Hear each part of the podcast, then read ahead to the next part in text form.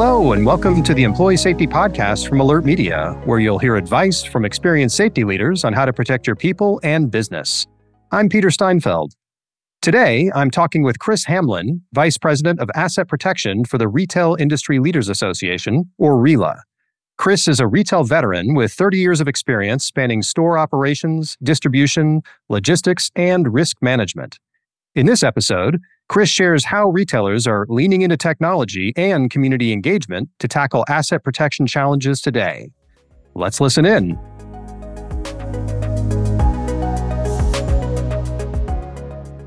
Hey, Chris, welcome to the show. Thanks so much for being here today. Peter, thank you so much for having me. Well, let's go ahead and jump right into it.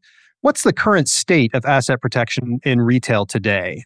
That's a good place for us to start. Let me just give you some statistics here on where we are. When you think about asset protection and you think about violence and crime and, and everything that falls within the realm of asset protection, over the last couple of years, we've seen a deterioration of results.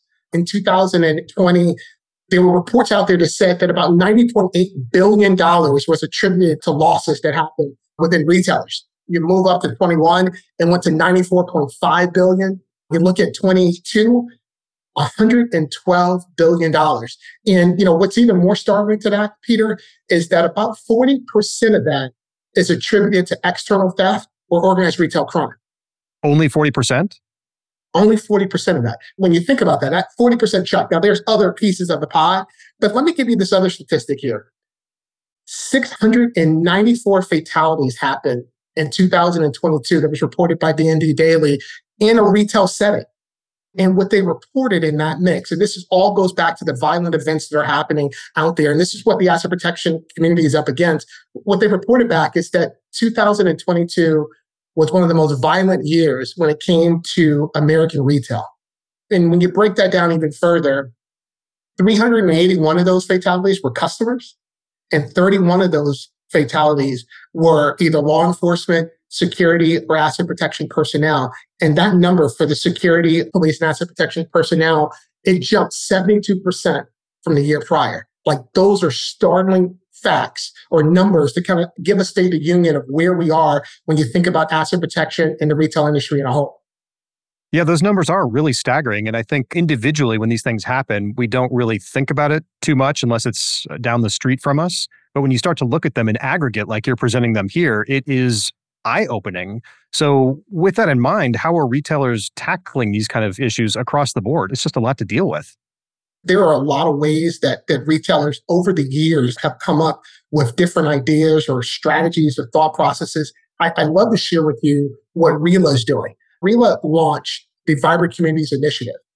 This initiative is a collaboration between the National District Attorneys Association and RILA.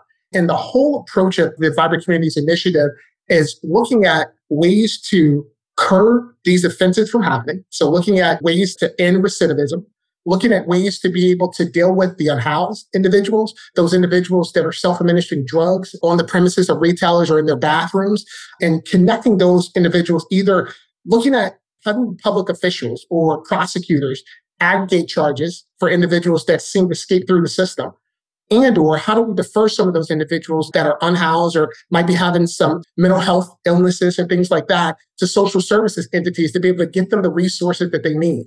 And so vibrant communities was launched back in august and the whole goal there is working in a collaboration national district attorneys offices law enforcement retailers sharing information in a way that collaboration is in a way that has never been before, stronger ties, and a way to be able to really kind of support each other as we deal with these events that are happening and, and the whole mission on bringing back the vibrancy of our communities. Yeah, I think it goes along with a theme that we see on this show, which is in an emergency, you really shouldn't try to deal with this stuff either from a planning perspective or while it's going on on your own. It's really a community effort. And I'm just curious if, if you look back in your career, when did this realization come into light that you couldn't just deal with it on your own internally in your own corporation and you had to start having this network and these relationships with law enforcement and other folks to really solve the problem?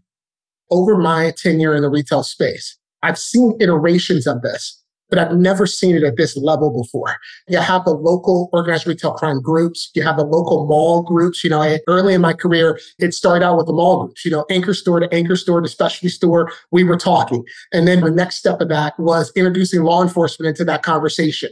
And then now we realized that it wasn't just a one center problem, it was a multi center problem. So now you had organized retail crime groups that started to stand up. But what we're seeing now is it's very evident that it has to be a trifecta approach, as you could say. You know, you got to have public affairs, you got to have law enforcement, you got to have retailers, you got to have everybody understanding what the issues are on both sides of it and supporting each other, whether it be gathering the right evidence, presenting the right evidence, pursuing prosecution at the right levels to be able to really get the job done. And I, I think you hit the nail on the head where you said that it has to be a community effort here. Yeah, without a doubt. It's just super important. And for all of our listeners, it's not just in the retail industry, but really any organization out there listening, don't try to do it on your own. It's very difficult from a business continuity, safety, security perspective to do things on your own. At minimum, be reaching out to your local police department, fire department, and make sure you develop those relationships. That's so key. Relationships are so key, Peter. I'm so glad you, you said that because a lot of those early programs, they were good, but they never really matured because those relationships weren't solidified. And especially when you have turnover, you have people that get promoted, you got people that move over from different jurisdictions. It's when you really kind of collaborate at that level and build those sustainable relationships that that's where the impact can happen. Are you seeing a lot of people making the move back and forth between the public sector and the private sector, and that flow back and forth is helping people better understand the other's challenges? I have seen that even myself, I'm a former law enforcement professional and was in the private security space or asset protection space and in, the retail sector for numerous amount of years. You know, it's interesting because you'll you'll see it go from law enforcement to private sector and back and forth. Even those that might retire from law enforcement coming over into the private sector, bringing that level of expertise into the private sector as well. So it's something that I really think helps with the 360 look and the 360 approach of dealing with some of these problematic situations. Well, one thing I'm curious about is the craziest shopping day of the year, which is Black Friday. How has the evolution of Black Friday really impacted asset protection and workplace safety based on what you mentioned before with people dying in, in stores in the retail space in general? You know, it's so interesting Uh, how things have evolved for Black Friday. So I remember the days of, of, the long lines outside the mall and outside the specific store. I got to go get my TV or I got to go get that new electronic item that's out there. Now, a lot of Black Friday sales are happening online. We went through the pandemic where a lot of retailers during the pandemic decided not to open early, not to open on Thanksgiving Day, to go back to what we remember, which were those later hours on that Black Friday shopping event or day. A, a lot of things have turned to cyber now.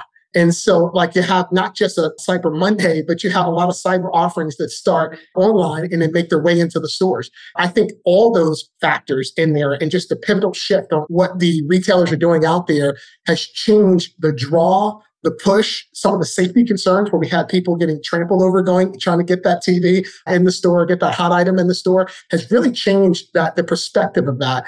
Coming out of the pandemic, we saw a whole shift on families and being connected at home and then spending time going out into the marketplace. It'll be interesting this year. I don't have any secrets to share with you, Peter, from, from the retailers that are out there. But I, I think from my vantage point, it looks like we're going to be going down the same trend that we saw last year, where a lot of people are being conservative as they move into the Black Friday uh, holiday shopping season. I think that's really encouraging because it shows that not all organizations are driven 100% by profit. It takes organizations a while to course correct, but once they started realizing that it was an impact on families, it was an impact on safety, that it's just not worth it to pursue a few extra bucks. So it's fantastic to hear that organizations are course correcting, as you said. And like I said, like that's also where you get that draw. Like the pandemic taught us that it's okay to buy something on, on, online. It's okay to not touch it and feel it and get it maybe in a day or two. And so, like, that's where we, we see a lot of retailers that are start that journey with their customer experience online and it carries right on into the brick and mortar setting as well. Yeah, it's interesting you say that. It's kind of a generational shift where had it not been for the pandemic, people like me probably would never have felt comfortable with not touching that item. but I mean, it, it, now we were forced into it. Now it's okay. I can wait a day or two to to get that. So, yeah, that's that's really interesting. Something else I want to talk about is staffing shortages. I know it's really tough for especially like the restaurant industry, but also the retail industry to find workers. So, how are retailers tackling this big staffing shortage issue over the holiday season? Staffing is it's tough. Many retailers have shared how tough it is with individuals that will get hired, they spend the time to train them, and then somebody offers them a dollar more and that employee is gone. And also being able to look at the peaks or the ebbs and flows of business and being able to align staffing models to be able to meet those demands that are happening in stores. Retailers have shared back with us that they're using and leveraging a lot of technology to be able to really match the demand of what the consumer is looking for to what their staffing models have to be to be able to serve that consumer. So I still think we're going to have some challenges when it comes to, to staffing. I mean, it, it's tough. You know, I, I was in a city not too long ago and I, and I saw that there are gas stations that are offering $20 an hour to be a, a, gas station attendant. Wow. And so you think about this is what retailers are competing with when it comes to salaries and things like that. And so it's a very interesting piece. I get you got some disparity between seasonal employees and base employees. You got a lot of concerns or questions that are out there that makes it a little difficult or makes it not as attracting, I guess I'll say, for those that wanted to pick up those seasonal jobs. But I got to tell you, technology is one big thing that's really helping support retailers to be able to align the employees with where the demand actually is out there.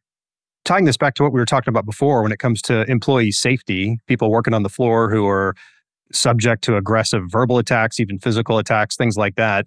Do you think, kind of like the organizations are themselves foregoing the few extra bucks to have a safer environment. Do you think employees are also willing to say, yeah, I know that other job offers me a buck more, but they don't treat their people the same way? They don't have the same safety precautions in place. And I'm getting a better vibe from the organization I work with. So I'm going to stay here. Does focusing on safety help with retention? I haven't seen any studies on this, Peter, but I can just say, you know, like I think about myself, I think about my family. If I felt more secure, more safe at one place versus the other, that could be a very strong determining factor for me to be able to stay there or say, hey, that extra bucks might not be worth it because I feel more secure in the position that I'm in. So that'll be something to kind of look at some studies and, and things that come out from there. But if you just go back to the human side of it, absolutely, I, making that vote to be in a place where I feel the safest regardless of what the, the salary or what the compensation looks like, could actually be a win. It's something that retailers should think about. Well, coming back to the technology specifically, how does new technology support retailers and asset protection in general and then workplace safety? What are some of the things you can tell us?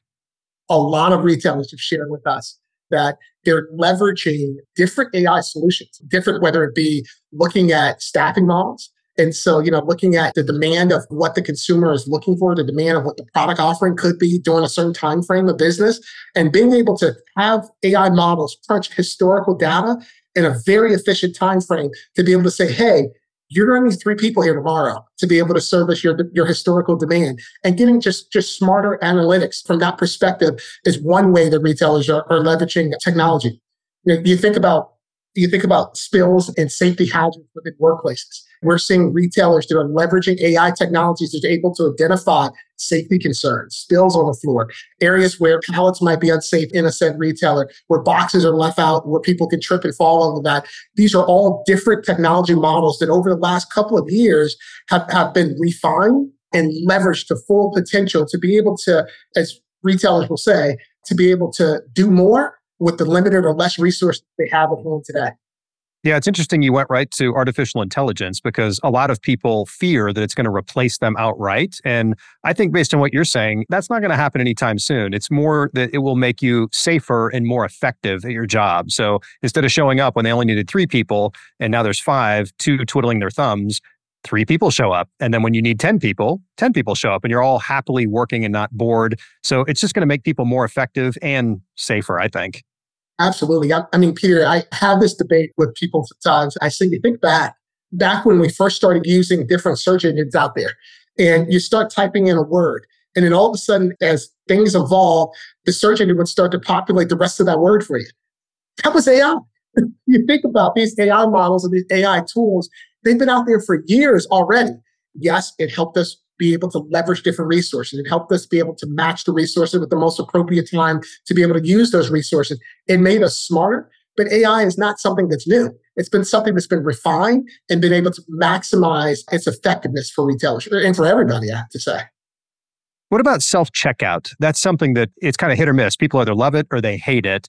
As you look at the numbers and the feedback that you're hearing from retailers, what are the challenges there? Has it been good? Has it been bad? I mean, whatever you can share. What I will share with you, the first thing, I, I get this question a lot. The first thing I always remind people is that they're like, hey, Chris, does self checkout promote more people to to steal product or, or to mm. do dishonest activity? That's like number one question. I gotta tell you, the bad actors out there, they're not going to. They're just going right out the door. So I, yeah. there's nothing to suggest that they, the ultimate self checkout. Yeah, the ultimate self checkout. there's nothing to suggest that that has an impact or influence on that whatsoever. It's interesting what retailers share. It depends on the business model and it depends on what the consumer's interests are. Some consumers are, they might be good with being able to handle their own product. There's nobody to talk to. They're able to check themselves out and get on their way. And then others might need some assistance or they might want to ask some questions or they want to have that human interaction. And so, you know, like I go back to, to looking at me at times. If I'm in the grocery store, sometimes I just want to get my yogurt and go. But if I'm buying a suit, maybe I need to ask some questions and talk through some things before I make that purchase. So retailers are sharing, it's a mixed bag, but nothing kind of hinges back on is it effective to combat loss or not? Or is it safer or not? Sure. Yeah, I think you're right. It's it's not a binary choice. For 20% of sales, it's great and perfect for self-checkout. 20% of sales, you got to have someone there. And it's that in the middle where you need to have some flexibility, maybe some people floating around that have little devices that could maybe help out to check out or just answer questions. I think unfortunately, a lot of times people bring it to the table as a binary choice and it shouldn't be. It should absolutely not be. Yep, I agree. One other thing I'm curious about is just speaking about theft in general. Do you think we're ever going to go back and incorporate the old catalog showroom model of the past to help combat theft? Like, remember the old service merchandise model, best products, where you would essentially see a model on the floor, take a ticket, pay for it, and then get your product delivered on a conveyor belt? Is any of that going to come back? Maybe not to that extreme, but something? maybe not to that extreme. I have to tell you, there are some retailers out there right now that are experimenting with that model. They're not doing it per se for that. They're doing it more of a boutique type of environment. They have a consumer that likes that individualized experience and likes that tech draw behind it. And so they have some pretty innovative ways to be able to do some shopping models. You think about success of a retailer, whether a person can walk in and take it off the shelf or they wait for it to be delivered to them that person still has a decision to make if they're going to pay for it or if they're going to walk out the door with it. You know, it's really about the strategy of that level of collaboration and the different efforts that are put behind making what I call a very low risk, high reward situation right now, switching that, you know, swinging that pendulum the other way, where it's a high risk, low reward situation for the bad actors. I was hoping you were going to say the conveyor belts are coming back because I used to love sitting there as a kid watching the little product come down the line. Yes. That was fun, right? It was that anticipation, the dopamine, you know, it's the expectation better than the actual receipt of the product. So, but I know that slows things down tremendously. So it's not obviously the solution. right. well, what advice do you have for retail leaders in general? Like if you had to pick the top one, two, or three things that you would share with folks based on your experience over the years and then what you focus on now? We started out our chat talking about collaboration. We talked about building those networks, building those relationships I share with you about the Vibrant Communities Initiative. If you think about that initiative, everybody says we have to do something. And so many people are talking about the problems that we're facing and they're screaming that something has to get done. But when you look at this Vibrant Communities Initiative, we are doing something. And so it's a time now where, where I share back with retailers enough of the conversation. Let's make bold moves for the future, make bold moves for what we need to do. And that's what the collaboration, the networking, and really taking our, our neighborhoods back. Like, let, let's bring back the vibrancy back to our communities. And what's a way people can get involved in that? I'm sure a lot of listeners maybe already know, but for those who don't, what are the top one or two things they could do to get involved in that community right away? So the first thing they could do is they could connect with RILA. So you can learn more about the Vibrant Communities Initiative there on the website, RILA.org. Fantastic. And as we start to wrap up here, what advice do you have for people early in their safety or security careers? Listening to that question, Peter, I, I sit back and I just I pause for a second. It took me to a flashback. It took me to a flashback of me getting into this industry. I, I had no idea about safety and security in the retail world. Like I was a, a criminal justice major, master of psychology. I was law enforcement. That's where I was going to go. But you know, somebody invested in me. Somebody said, "Hey, you should take a look at this. You could been good over here.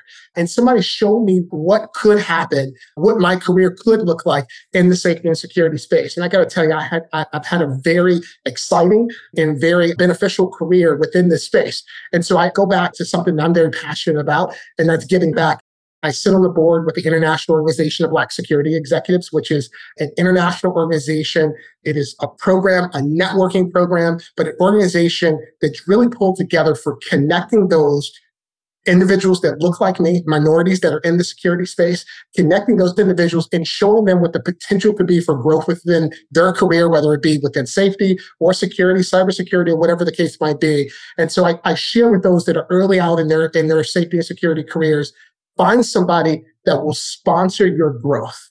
And that's super key. Sponsor your growth and really invest and pour into you so that you can have success in your career. How would you recommend that they reach out? We are always looking for individuals to connect with us at IOBSE. So you can reach out to us. And if you are an organization out there that would love to collaborate with the organization, you can find us at iobse.org. And as you think about your younger self that was in law enforcement, what were the hesitations you had before you thought about making the jump? Because I'm thinking about people listening to this. You know what they're thinking and you know the things you were afraid of. So, what would you say to people who are looking to make the jump from the public to the private sector? You got to get uncomfortable being uncomfortable. That's the big thing. I, I, mean, in law enforcement, you get stuck in your mind. I got 30 years in. I can retire. Life is great. And you know, that's the mantra. You could go local and go federal. Like that's the mindset. I got to tell you, the experiences that I've had, I've lived all over North America, leading organizations when it comes to asset protection, safety, and security across the board or risks across the board. The, the exposure, the experiences, the connecting and the networking is bar none something that I would never have gotten in my local career within law enforcement. And so that that is something that I say you, you got to get over the fear uh, of not being a civil service employee and get over the fear of being in the private world, and you can do some really big things with just the experience that you have in that space. Yeah, I think that's so great. And to be able to have a career in two spaces, you know, serve the public, fantastic and then bring that experience over to the, the private sector. And that cross pollination is huge because of what we started with the importance of networking. And by having people that cross pollinate, it makes that networking all the easier. Absolutely. Absolutely. And also builds your credibility. It's like when you're connecting with the law enforcement, they're like, oh, you're just a security guy. Oh, no, I used to walk in your shoes before. Yes. And, and now we have some credibility and we can talk through some things and collaborate at different levels. So that's also a plus, too.